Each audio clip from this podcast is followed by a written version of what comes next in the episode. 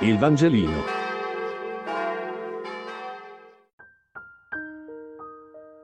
Venerdì 9 luglio. Luca 9, 23, 27. Lettura del Vangelo secondo Luca. In quel tempo, il Signore Gesù a tutti diceva, Se qualcuno vuole venire dietro a me, rinneghi se stesso, prenda la sua croce ogni giorno e mi segua. Chi vuole salvare la propria vita la perderà, ma chi perderà la propria vita per causa mia la salverà. Infatti, quale vantaggio ha un uomo che guadagna il mondo intero se perde o rovina se stesso? Chi si vergognerà di me e delle mie parole, di lui si vergognerà il figlio dell'uomo quando verrà nella gloria sua e del Padre e degli angeli santi. In verità, io vi dico, vi sono alcuni qui presenti che non morranno prima di aver visto il regno di Dio. Dopo l'identità di Gesù c'è l'identità del cristiano. In pochi versetti e con parole dure che smascherano false illusioni, il Signore prospetta ai discepoli la strada per seguirlo, il modo per conformarsi a Lui.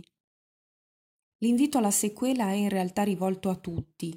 Se qualcuno, dice Gesù, e deve essere frutto di una scelta libera, vuole venire dietro a me, libera e quotidiana, in un presente continuativo. Il programma è impegnativo e paradossale. Rinnegare se stessi, prendere la croce ogni giorno e seguire. Leggevo che rinnegare se stessi non significa disertare o trascurare gli aspetti materiali della vita, e neppure elevarsi dall'ordine delle emozioni e delle passioni o mortificarsi. Vuol dire in senso giuridico testimoniare a favore o a sfavore di un imputato. Seguire il Signore al tempo delle prime comunità voleva dire, come in tribunale, autodichiararsi colpevole, testimoniando a favore di Gesù e accettando la pena capitale allora inflitta, cioè quella della croce. L'orizzonte in cui si colloca l'invito alla sequela è quindi quello estremo della persecuzione e del martirio. Sembra storia di altri tempi, sembra un'esperienza che non ci appartiene, perché viviamo in un paese nel quale possiamo professare la nostra fede. Ma sappiamo che altrove non è così. Ho cercato alcuni dati per capire quanto il martirio e la persecuzione siano realtà attuali, dati che mi parlano di una radicalità della scelta cristiana.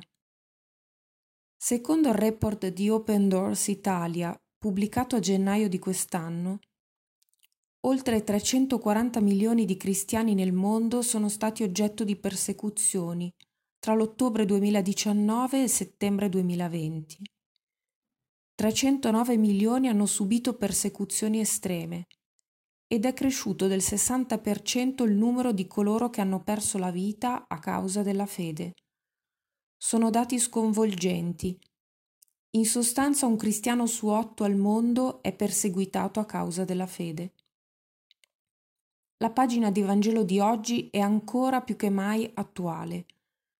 Mi fa riflettere sulla mia piccola fede e sul fatto che tutti i giorni anzitutto dovrei ringraziare perché posso professarla liberamente.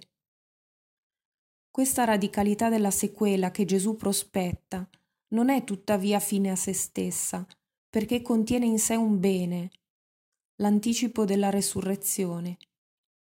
Infatti, dicendo chi vuole salvare la propria vita la perderà, ma chi perderà la propria vita per causa mia la salverà, Gesù aggiunge che chi abbraccia la croce sa che nella comunione con Cristo c'è la vittoria sulla morte e anche la bellezza di una vita più affascinante e autentica, di una verità che sempre soccorre e ti salva, restituendo in abbondanza secondo appunto quell'economia del dono contrapposta alle logiche di questo mondo.